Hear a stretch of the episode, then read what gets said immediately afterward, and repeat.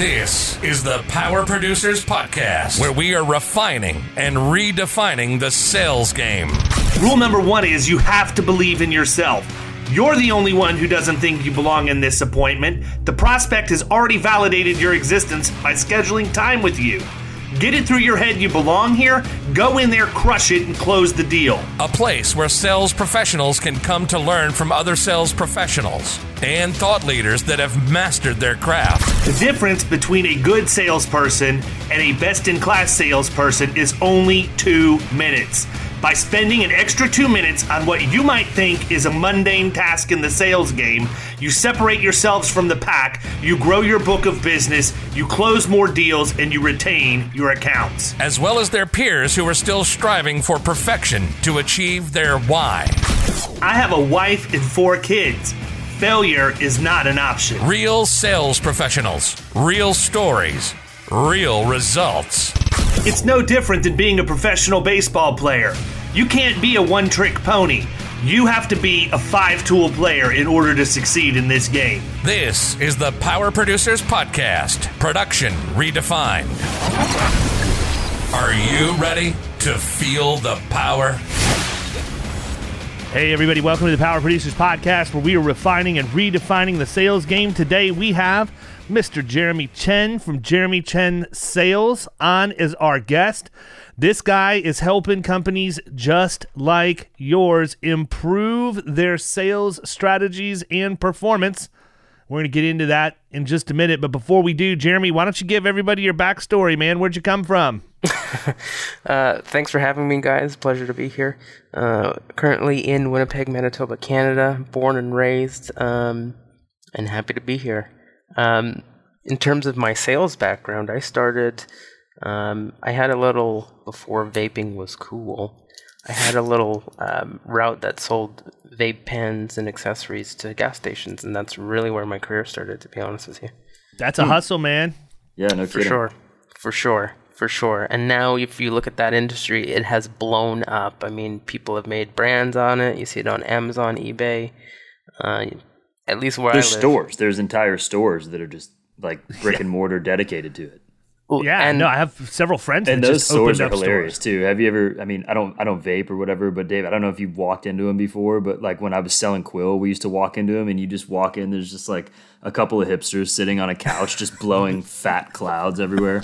Dude, I can tell you right now, I don't even need to leave my living room to experience the vaping lifestyle because my favorite thing is the vape wars on YouTube. I will lose a day just watching these people do these insane tricks with these massive oh, okay. vape clouds that come out, like making circles and thr shooting balls through them, and like it's just. It's fantastic. It's great TV, in my opinion. Uh, that's, that's great. awesome. That's pre my time when we came out with it. Um, it wasn't really well known, and and then the government stepped in when the juices became available. So after that, it was a bunch of legislation that you had to jump through, and I just didn't have the money to do that because I was a startup. But uh, it's crazy to see how it's grown. It's interesting to me that it's actually hung on because to me, anytime I see somebody vaping down here, I automatically assume it's weed at this point. Since weed's Right. legal for medical purposes, it's like I don't even know. I don't know what the benefit to people would be. I mean, I just feel like if you're gonna vape, just go all in, man. Have a great afternoon with it, you know. but it, it, I guess you know, with the number of vape shops we have down here, it's got to be a thing, man.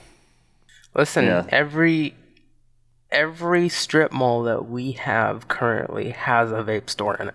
Same. and it's and it's crazy and it's not anything unique or different at this point it's just whoever you know and you probably have a friend that works there and they give you like a 5% discount and that's probably why you shop there um, but it's just it's crazy So talk about some of the um, you know experiences you had doing that. I mean that like we talked about.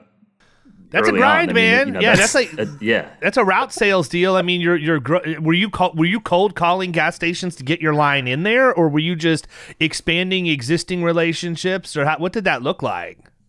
Well, I started with the gas station that I used to get gas from. And I walked in and I just pitched them straight up. I didn't know Like, anything hey, about bro, I buy sales. gas here. You should buy some of my carts. Yeah, right? That seriously, was do you even vape, bro? I mean,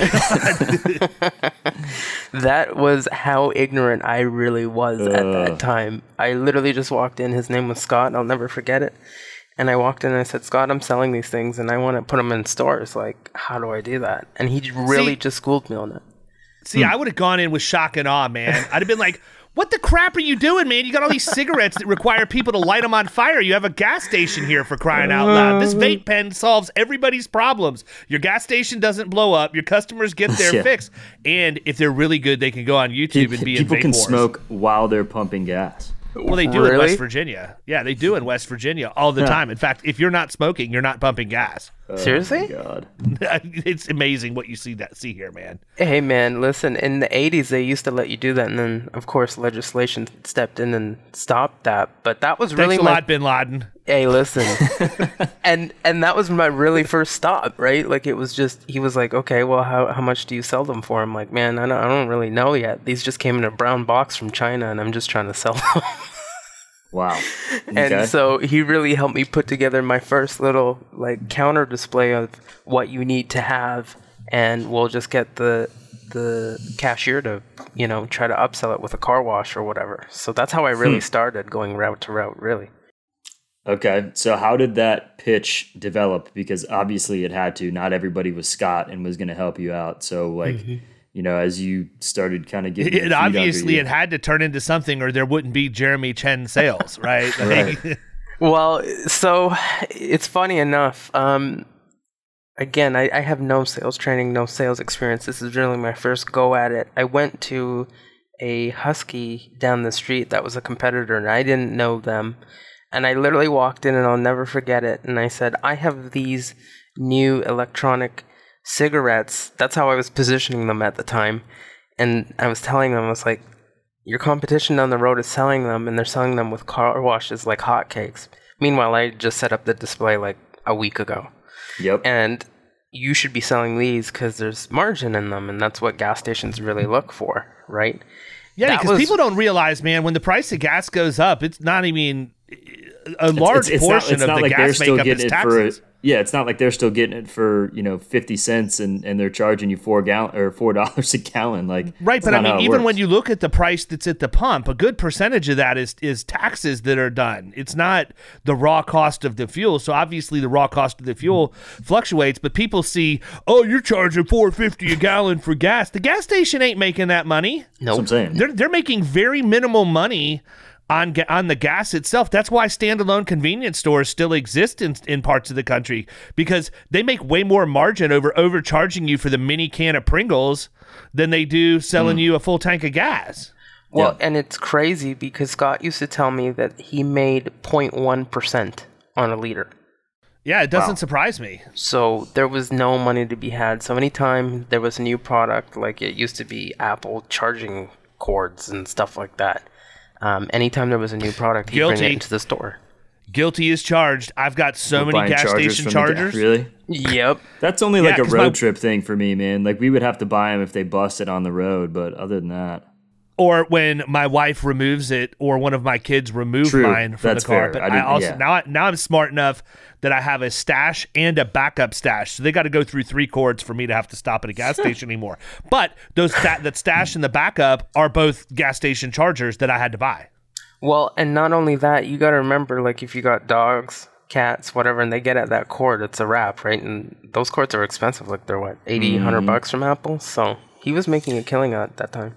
Well, what you brought up there when you went into the Husky down the street is something that I used to use um, every day in every business. I, so before um, before insurance, I was selling office supplies B two B. So similar, I would walk into a business cold and you know try to sell them office supplies. And one of the things that I did is I would always reference somebody else that I had just sold to or that was a customer in the area, even if it wasn't somebody that I personally sold to if I knew that they had an account or ordering stuff from you know from our company when I walked into that next business I was going to say hey I was just next door with with Jeremy you know he he orders his paper from us whatever and it it, it establishes that immediate credibility and it makes them feel like they are missing out. We call it Jones effect, like keeping up with the Joneses. Um, makes them feel like they're missing out on on something that uh, you know that somebody else is doing and having success. I think that's with. a lost art in what we're doing right now, man. I mean, that's something that I've always kind of done too.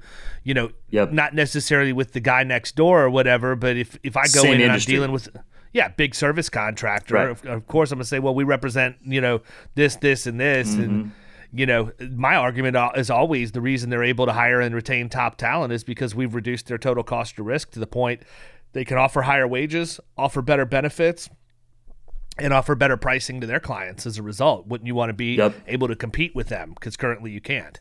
Yep. Absolutely. It depends So on what your piece of that. it depends on what your product or service is, but it can be used generally or specifically. Dude, like you the can way use it with your kids, man. Caroline, Ethan's out. you'd Ethan's be out in the amazed. front I mean, picking if up you sticks. sat- right? You know, yeah, yeah, exactly. Why aren't you? I mean, I can't believe you're not out there doing that with him, man. I'm gonna have You'd be to take amazed how much of cream the stuff you do and on, on you know in your daily life and don't even you know pick up on it or, or, or realize it. But I mean, you're just using all these im- impulse factors that I learned in my you know first real, not first real sales job, but one of my first, I guess. Um, I, I've had a Kyle, of sales Kyle jobs. sold Cutco knives door to door for a Did, while. Wow. did that. Sold Wow. hurric- How you feel about that, hurricane-proof windows Jeremy? and doors.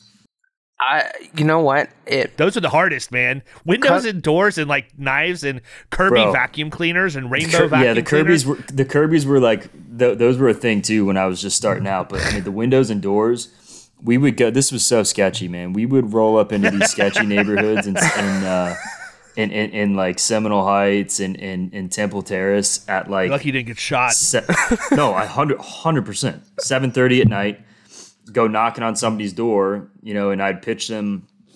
I had this like script that I memorized. It was probably like I don't know the length of a legal pad.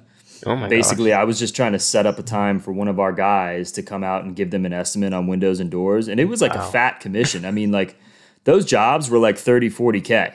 So I mean, wow. we made All you know, day. we would make ten percent of that or something, and um, you know, so so it was decent. Was Y but, Green a uh, thing back then? Was Ygrene a thing where they could roll it into their property taxes and not have to pay? It would just become I'm not sure. their- we never, I never got into that aspect of it.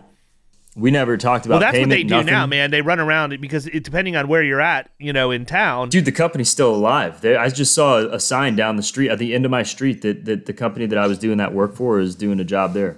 Wow. Yeah, so depending on where you live, they have the ability now to take like solar or windows and doors or AC, any of that stuff, and they can roll it into your property uh, taxes so that you're paying it through your mortgage. Now, the the bad Makes part sense. is it amortizes out over 30 years, so that 40,000 job ends up being $80,000 if you don't pay it off early.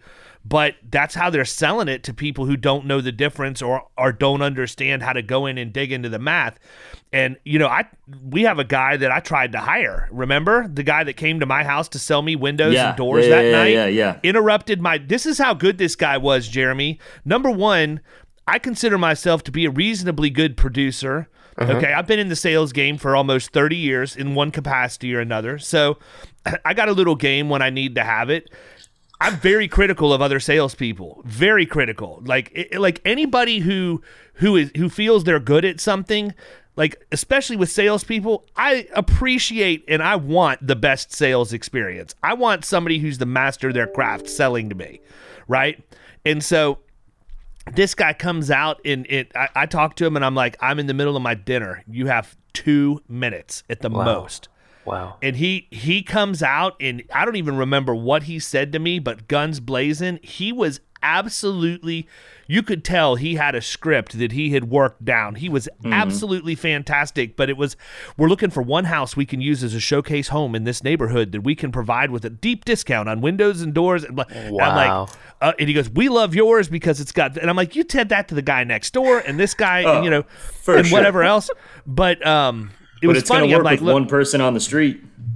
yeah, and, That's all I, you and I told him, I'm like, so so like fif- 10, 15 minutes later, you know, I, I let him go and we started Mm-hmm. talking. I'm like, dude, what are you doing, man? Like, you're actually a really you have you have a good sales presentation. You have skills. Why are you hawking windows and doors? You could make so much more money with so much less effort doing other things. Let me talk to you about how you can make a quarter million dollars a year instead of a hundred thousand. Right. And so he actually went and had lunch with me and we talked and then one thing led to another. I think that he was in some sort of a relationship situation that went south, and he ended up moving away. But um, I was ready to bring that dude on. I was I would have offered him a job on the spot because I knew that I could teach that guy my system, and he would and it Yeah. would work. Period. Wow. Like some people, you just know that, right? You just, and he fit the profile to ex baseball player, was drafted to play. You know, anybody who's an ex athlete. You know, not that I'm discriminating against people who aren't, but people who played team sports, a know how to operate in a team, which a lot of people don't. Yep. B they're they're mostly naturally competitive and have an edge to mm-hmm. them, which I want. And if I can, Right. and the other thing is, if they were any good, and you have to be good to get to that level, they're disciplined. They're going to be practicing, they're going to be working out, they're going to be honing in their craft every single day. And I mean, I would say Kyle and I fit that bill, man. Both played competitive sports, team sports, both have an edge, Yeah. both very competitive, both very habitual. Kyle's little habits are different than mine, but I mean, we have our set things that we do every single day. And I mean, I think if you go to you just do different stuff, man. You're you're way more anal than I am. Way more. Way more. You Yeah, you, you so- fly by the seat of your pants, and that drives me freaking crazy. Yeah, well, wow. I just my mean, wife I too, can't, probably. What's that? I said my wife too, I'm sure, but it's worked out pretty good for 48 years, so I'm not stopping now. That's right. Hey, I, I'm the same way, man. I mean, different different strokes, but we get it done. I'm in Yep. between the both of you. I fly by the seat of my pants, but I also need some structure to my day. So, Yeah. Yeah, I think I think I'm probably more along those lines. I mean, it's not that mm-hmm. I'm like a complete wildcat, man. I mean, No. I've got parameters that I operate in, but Jeremy, I'm one of these people that I see an opportunity, I seize it. Period. Good, bad, or otherwise, because you're never going to make money if you stop and take time to think through something and overanalyze it 3,000 times. that's true. Totally. You know what? And I and I look at it this way: if an opportunity presents itself, I've got good enough instincts after being in the business world as long as I have that I have a pretty good idea that it's going to make money or how it can make money. So if it's an investment opportunity or something that I need to do to increase the value of the business here or the efficiency, I'm likely to pull the trigger really, really quick because I want to get in before anybody else is in so that I can be, you know, have a differentiator in the marketplace. But at the same time, I'll cut bait just as quick. If I if, if I make a bad decision, I'm not gonna typically let that bad decision fester. Where I where I let it fester is with team members. I, I, I've let team members go too long. But as far as making decisions to improve a business or improve a process, I am fly by the seat of my pants. You could do a demo with me this morning, and I'll have your product installed this afternoon. If it makes sense, it makes if it makes sense. sense. Yeah. I'm just not going to Yeah. waste any time because to me, I go back to the old Chinese proverb, man. The best time to plant a tree was 20 years ago. The next best time's today. right now. Yep. Right? Yep.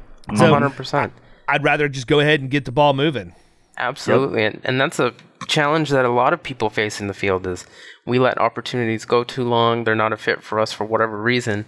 And you know what? You're miserable in that position. Go find something else. Right. So So you're doing the vape thing, man. What happened after that? Like, well, it started what brought that to an end? Did you sell it? Did you just say, you know what, I'm tired of dealing with the vape stuff. The gas station life isn't for me anymore. I mean, the, I'm the- always interested by people who've done things that I haven't done before because I, I respect that, man. I really do. A lot of people might be like, Especially things going- that are a grind. This guy's going you know? gas station to gas Yeah. station, hawking vape pens. What kind of lifestyle is that? Well, you know what? Don't knock it till you've tried it. I'm pretty sure my boy was making some coin.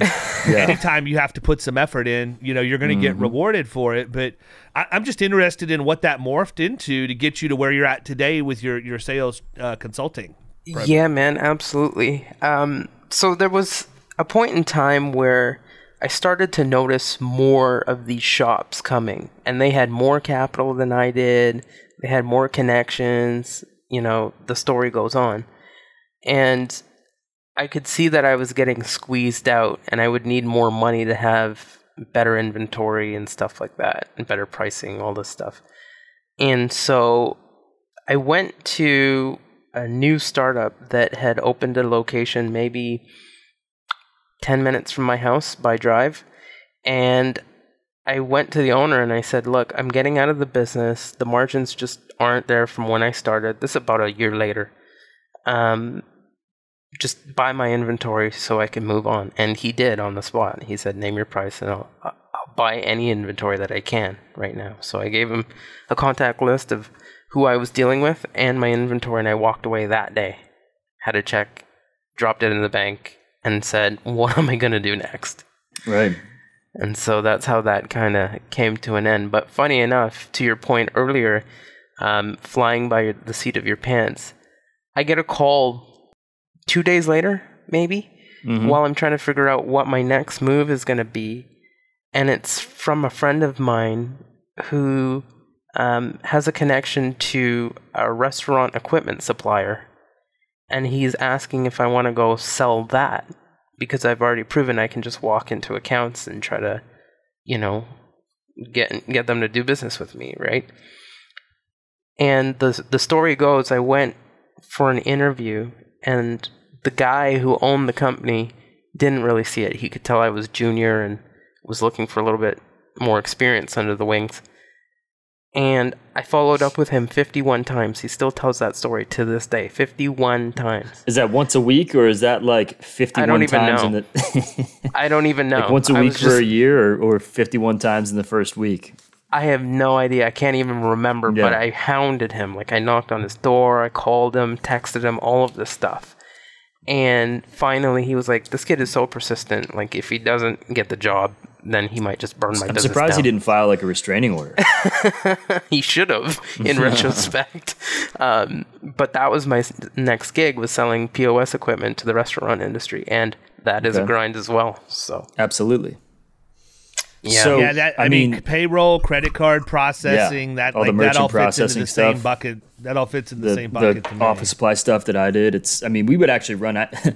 I remember a couple times out in the field, we like I would walk into a business and there was a merchant processing person in there pitching the business like right at I, right as I had walked in, and it was, I mean it. Uh, a, a couple of the times I've just like like okay, obviously I'm just gonna I'm not gonna sit here and wait my turn. I'm gonna come back another time, but one of the times it was it was a client of mine and I was like following up and it was just it was interesting to watch the whole exchange um, you know happen and, and, and it was because the dude kind of smirked when I walked in he's just like man I'm just getting absolutely slammed right now with you guys but so what um I mean, so you're doing the POS systems, and then I, I feel like, by the way, I feel like this is the, the saga of Joe Dirt, like, and I'm Dennis Miller, and we're just like, that's, that's how that's how I feel like the flow of this is going right now. Um, but That's so, what you want to so be doing when Jesus comes. oh man one of my favorite movies, but um, don't lose me in the desert yeah. So so so then um, With you know what what was the without next step whistle after stick. that? Like how did we get to the point where where you know you were doing the consulting? There's so many questions that I mean I can Yeah. talk about this stuff for days, but um, I want to figure out that part first. Yeah, so I was working there for a bit. Um, the guy that owned the company had really done a great job at selling his stuff to basically every um, restaurant and corner store that you could imagine. And so, for me to really have an opportunity to grow and make some real money, I had to go out out of town, and I didn't have enough money to even buy a car that was worth taking on the highway without it falling apart at that time. So I quit. I left there, and then I ended up at a um, like a cell phone company selling cell phones, and um, you know like AT and T, Verizon, that kind of like not the mom and pop stuff. And the funniest thing was when I got, when I got told about the opportunity, it was they were relaunching in my city. They were looking for salespeople, and I should go apply. And the person who's telling me about the opportunity said, I just came back from a charity event with the boss that is in charge of this. Why don't you call him? What he didn't tell me was the guy's name was Darren Entwistle, and Darren Entwistle is the CEO of this $2 billion company. Hmm. All he said to me was, just go call him. I said, okay. So if you went to the TELUS website, you could find his office number and call him. Called up, and I didn't know I was doing this. Again, I'm not trained or anything at this point. I'm just calling as if I know the guy. Hi, can I talk to Darren? His secretary puts me right through to his cell phone. He is boarding the company jet. and he basically goes, Hello, who is this and what do you want? And I'm like, Hi, my name's Jeremy and uh, I am looking for a job and I live in this place that you probably never heard of. It's called Winnipeg. And he goes, I don't handle this and I don't know why you got put through. I'll get somebody to call you and hangs up on me. And I was like, What do I do now? Right? 20 minutes later, I get a call from a lady who says, Are you Jeremy? Did you just call Darren Entwistle? And I'm like, Who's asking? Am I in trouble? She goes, Yeah, who "No, is no." this? What do you want? And why did they put you through? Is exactly what I would have That said would've to him. Come on, would've Ed been- We can both play this game. That would have been Right? so incredible. so I was like nervous. I'm shaking in my boots, and she goes, "Well, funny enough, we do have a position. I'll introduce you to the sales manager." She makes the introduction. I show up to the meeting, and without even seeing my resume or CV, she hires me on the spot, and that was the start of my telephony career. Did that for a year, um, excelled at it, got into President's Club and all this other stuff. Um, and then they decided that they were moving to Toronto. That's where they wanted to focus on. And I wasn't in the position to move to Toronto. I was like, what am I going to do now? And then I started a company called Answerphone that did virtual answering services for small, medium businesses because I was already selling like office grade phone solutions to them. Um, and one of my customers from TELUS said to me, if you can come up with an answering solution that, you know, can take messages when we're out in the field, we'll buy it. And that was my first customer at Answerphone. Then I grew it to over a thousand customers, sold the company um, late last year, and then started my consulting. There So- we go. it. Now So we're there we getting the money shot. I was, I was gonna, I was gonna Okay. say, man, we're creeping up on on me and Keating here in terms of, of uh, Yeah. sales. positions. yeah. So that's Yeah, how that Ky- there, uh, happened. there are very few jobs Kyle hasn't had. Actually, true. Um, um, I'm probably not quite as bad. I've done a lot of stuff, but most of it I wasn't smart enough to get paid for. there you go. Same, same a for lot me. of wild, yeah, a lot of wildlife experience and things that I've done in places that I've been, but it wasn't necessarily a profitable endeavor for me. In fact, quite the opposite. So, so how are you helping other people, man? I mean, it's obvious at this point you grew it. I mean, any business, I don't care what you're selling, what you're building. If you can have a thousand clients in your book of business, you're going to make Strong. good money. That's that's a solid deal. So, how did you get there? Like, did you come up with a system? Do you have a process? I mean, Yeah. So my whole thing is, um, after I left the POS company, I I love really it. But just stop for a second. I love it when people say POS company because it's like they're What a, talking what a so horribly. ridiculous ab- what a ridiculous abbreviation. Like they Yeah, couldn't come up with anything Every better. Every time they say it, I laugh a little bit like I'm in eighth grade. Yeah. I left that POS company. Like you have to have the right inflection in your voice to pull it off, man. Uh, and listen, and they used to grill us about it every single time. And to your point, I still laugh about it. But uh, I left that company, and um, I decided I didn't want to do in-person visits anymore. I wanted to do all my selling over the phone. So that's why the Hmm. cell phone company was such a good fit for me because I can get the deals done, and then I'm on to the next one, right? you have a good phone voice, man. You do You have a so? good. I appreciate you, that. I think you have a good phone voice, and I don't. I don't think you sound very threatening to somebody. You sound Right. very mild mannered. I, I can see you getting through a lot easier than me. Like, come on in, whistle. What's the deal? You know, I Yeah. mean, I'm, I'm not gonna. Right. I'm not gonna be nice to him. I'm gonna. I'm gonna call in and, and close Entwistle while before he ever gets through the threshold of that airplane door. But Well, I I- mean, I, also lose a lot of deals because of that too, right? Because Yeah. I'm that high strung. But but to your point, man, I mean, just listening to you talk and the cadence in which you speak, I can see why you would be successful getting through to people on the phone because that's important.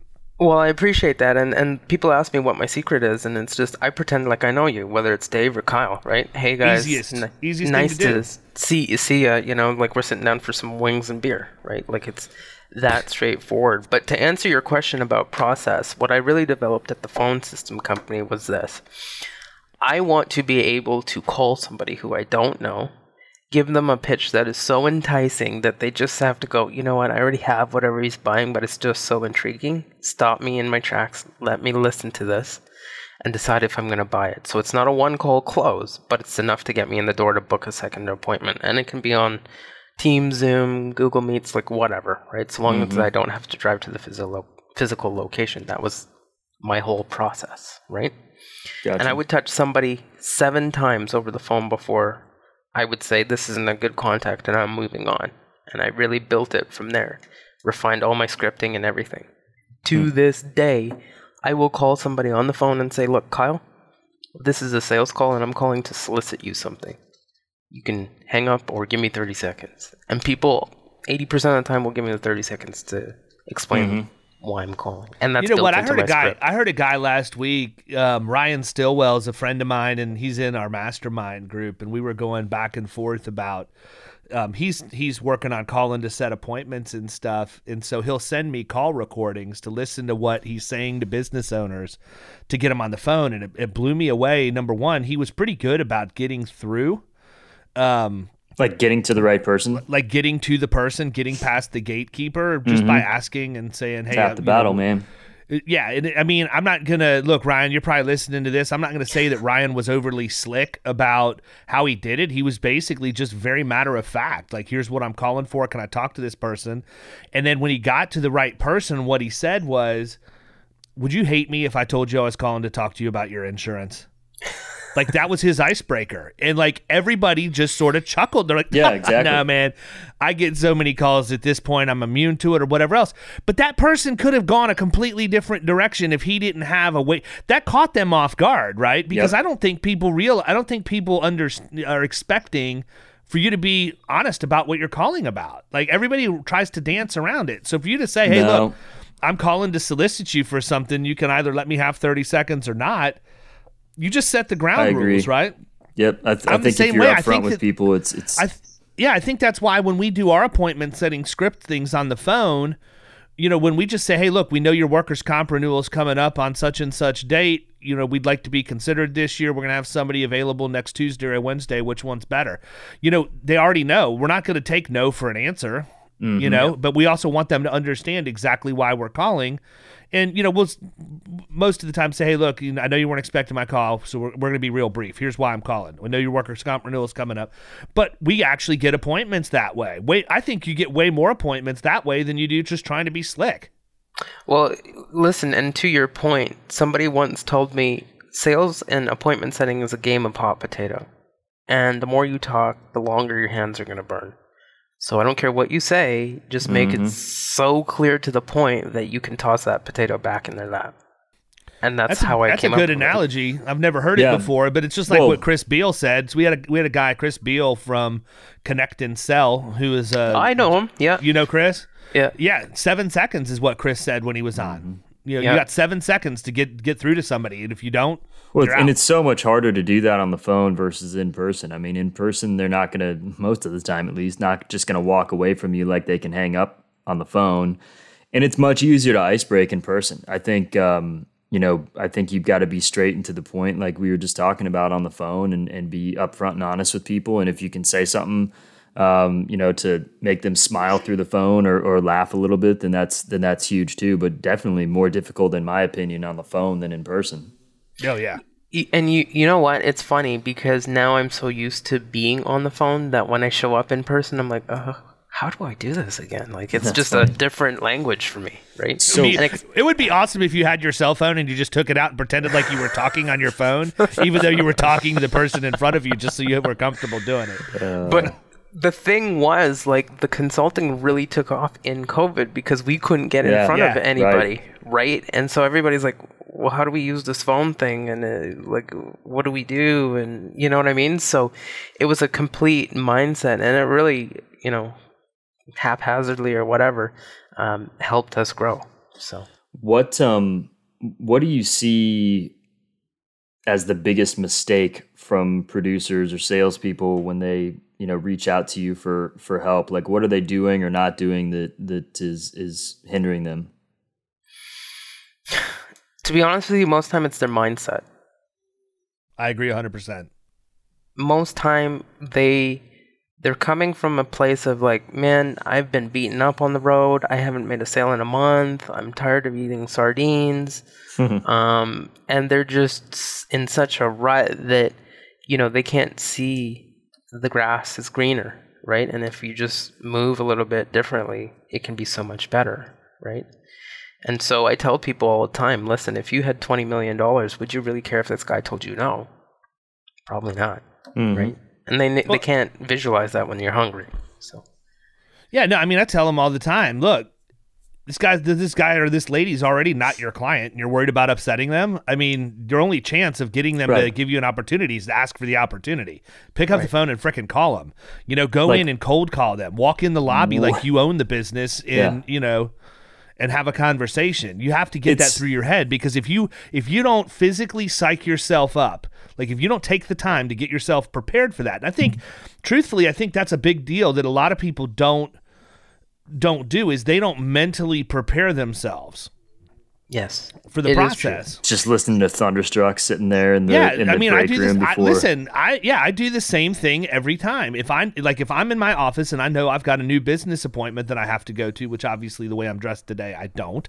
but you know, if if I know that I have that. Every single time, I'm going to go to YouTube and pull up that vignette from Glenn Glengarry Glen Ross and watch Alec Baldwin just just destroy everybody Coffees in for the closers. room. Yeah. 100 leads are weak. You're weak. you know, but but I mean that that's the whole thing, man. I, I like to that that gets me in the mindset, and then I'll go out and I'll get in my truck or my it used to be my car, but my truck now, and I'll crank up Metallica and I'll listen to Enter Sandman. I'll listen to Thunderstruck, and I'm ready to freaking kill somebody. I'm ready to club a baby seal by the time I get to the, you know, by the time I get to the meeting. I'm like I'm that amped up and ready to go.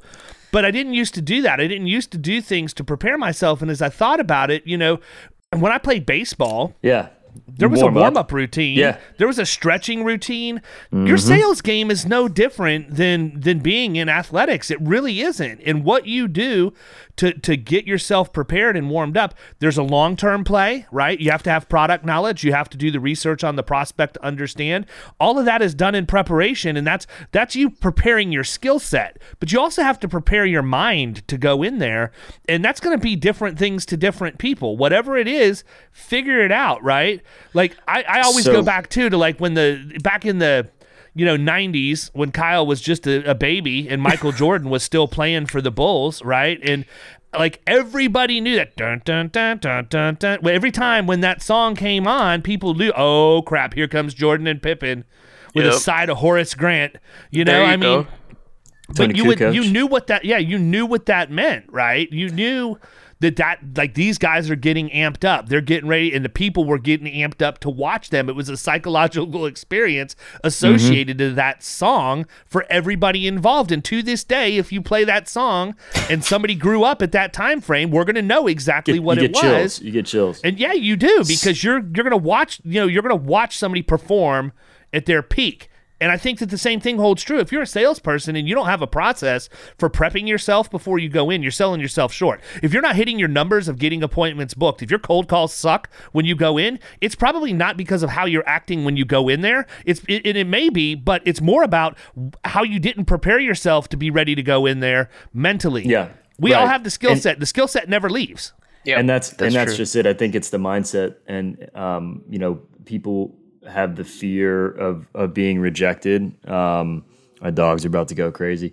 They have the fear about being rejected, but um, you know, another parallel with the sports is like I, I didn't ever go into any game like worried that we were going to lose or anything like that. Like Right. I went in, you know, making sure that I was prepared and ready to go and had a good week of practice and and then once you're out on the on the floor or the field or whatever it is, you're in there and you're good. And it and it should be the same, you know, with sales and I think you kind of need to be able to get in that mindset. So I totally agree with what you said, Jeremy. It's it's the biggest mistake that I would see from um, producers on my team was just not believing in themselves that they were going to go in and close the deal.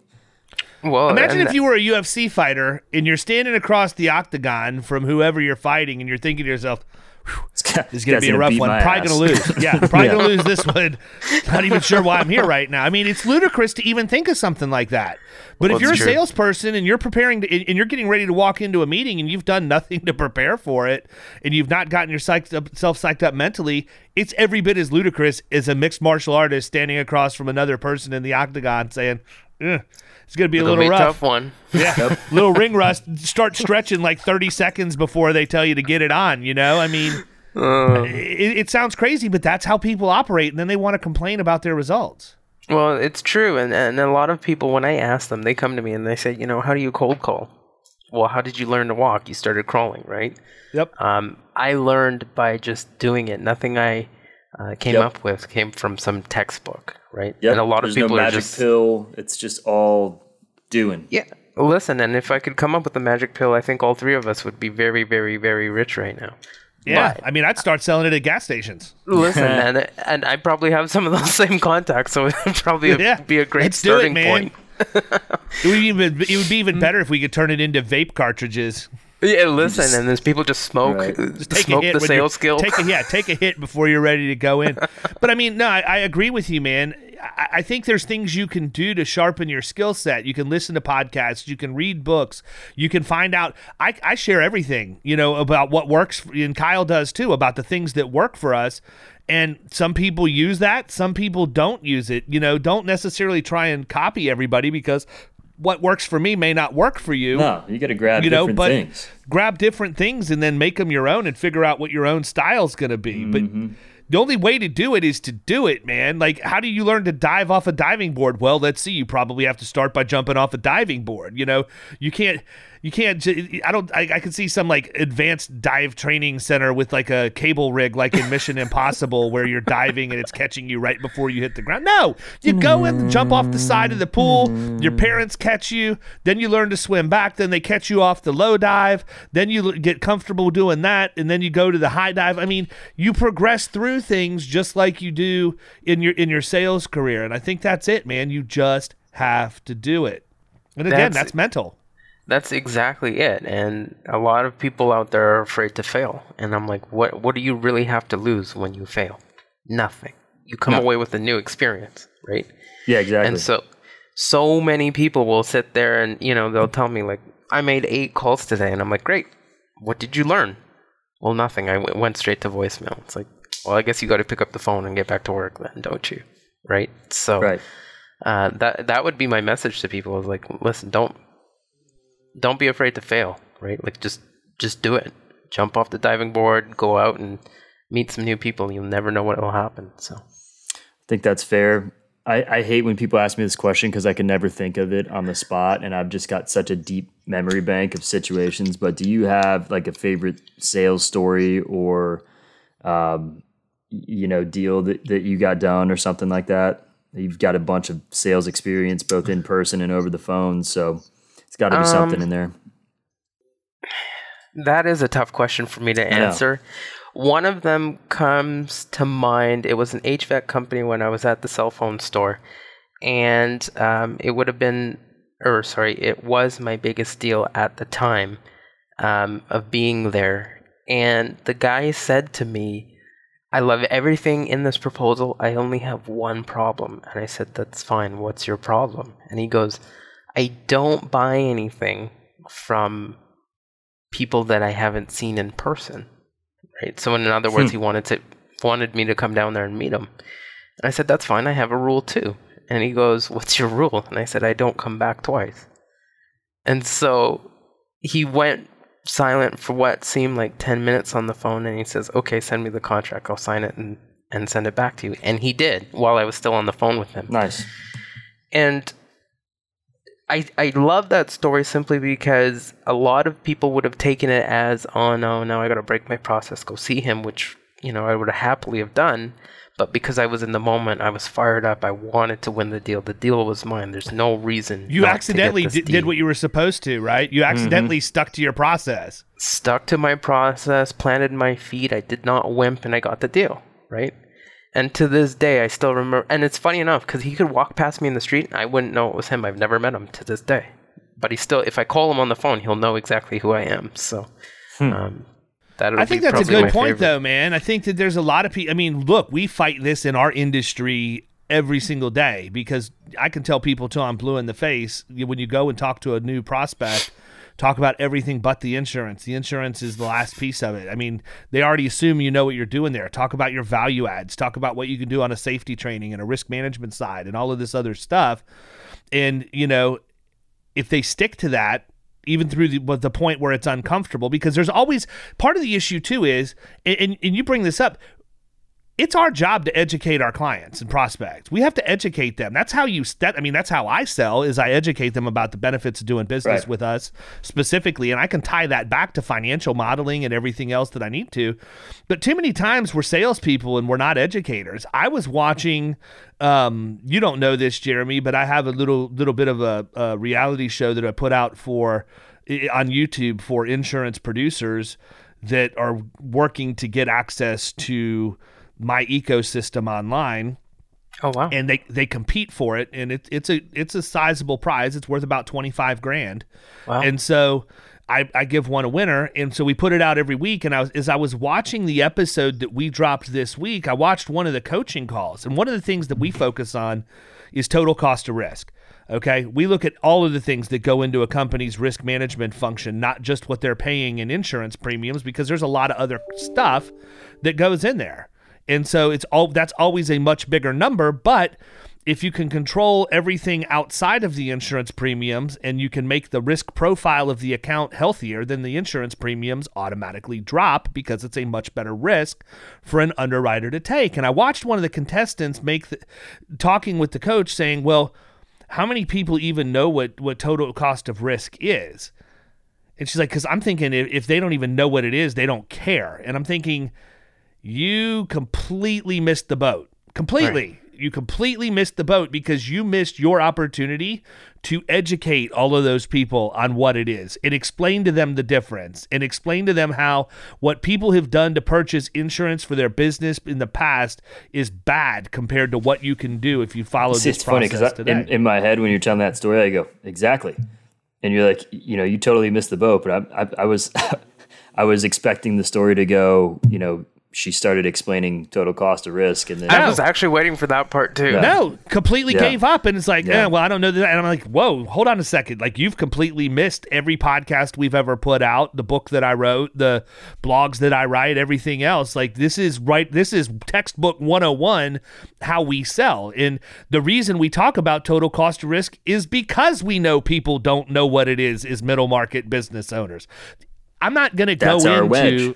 Yeah, a national restaurant chain and talk to them about total cost of risk. They've got a staff of risk managers and safety engineers Yeah. in the field and everything else. They know exactly what it is, but middle market companies don't, and that's mm. why we use it is because we can educate them. And as long as we do a good job of educating and they understand what we're teaching, and we develop enough trust for them to take the next step with us, we're going to win almost every single time because our approach is so different than what our peers are. And I mm-hmm. tell people when we when I'm training other salespeople, you just have to have trust, right? I've got all the credentials that say I know what I'm doing on paper. I also have the bank account that says I know what I'm doing, right? Right. So when I tell you how I did it in the tools that I'm using, when you tell me you don't think it works, you have no validity in your argument with me because everything points to the fact that I do, including the fact that I go in and I still continue to win at the same rate today. And I'm not saying mm-hmm. that to be arrogant, but my goodness, you know, when you come to somebody and ask them for what works for them or ask them for their help and you say, "Yeah, I don't know that that's going to work or I think that's wrong." Why did you even bother to ask? You know, Yeah. don't don't waste my time or yours. Well, and that's it comes back to our conversation about mindset, right? You're you're asking the questions from a position of, um, I just want to be uh, told that I was right the entire time, as opposed to actually I'm doing something wrong, and I think I can do better by learning from this guy. And Totally. it's so crazy how many people have that mindset and don't know it. Well, it's like I mean, I was my my wife and my sister in law like the, my sister in law reach out and ask my wife for advice on something, and then immediately do the complete opposite. And it's like, why why did you even call me? And it's exactly what you just said. They wanted to hear what was in their head already, and they were going to do whatever they were going to do already, but they wanted somebody to validate it, and and and that's it.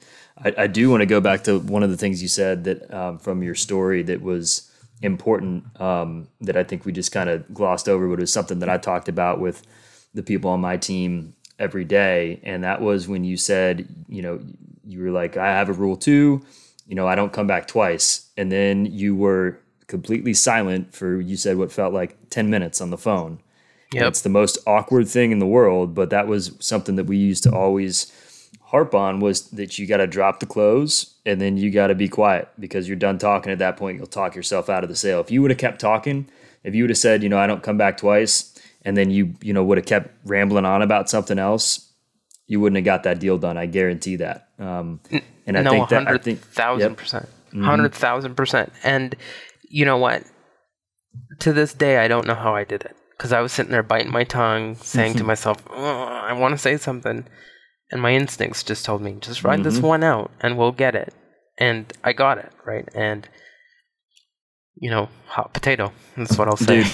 So I so um, my wife was actually we met at at this job that I'm referring to, and this has been, I mean, this has been ten years ago almost, and uh, she she was one of the producers on my team, and I remember we were in this particular business, and this this came up like she dropped the close before like that day we, we were talking about all right you cannot talk after you drop the close and i swear it was it was like an actual two minutes where we were just sitting there at the desk after the close had been dropped and just i was just like looking at the dude and then i would like i pulled out my phone kind of looked at my phone did not say shit and it was so insanely awkward but then after those few minutes pass, he he goes, "Okay, so do I just pay with credit card or?"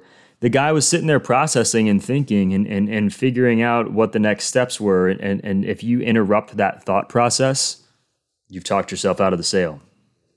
Well, and you know what? That was one of the hardest. When I was transitioning to only sell over the phone, you can't see somebody, right? Yeah.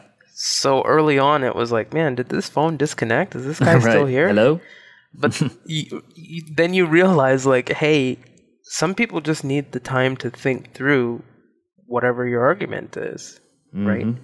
And that is like, um, you know, whatever, if you want to call it a secret sauce or the, the magic ingredient or whatever.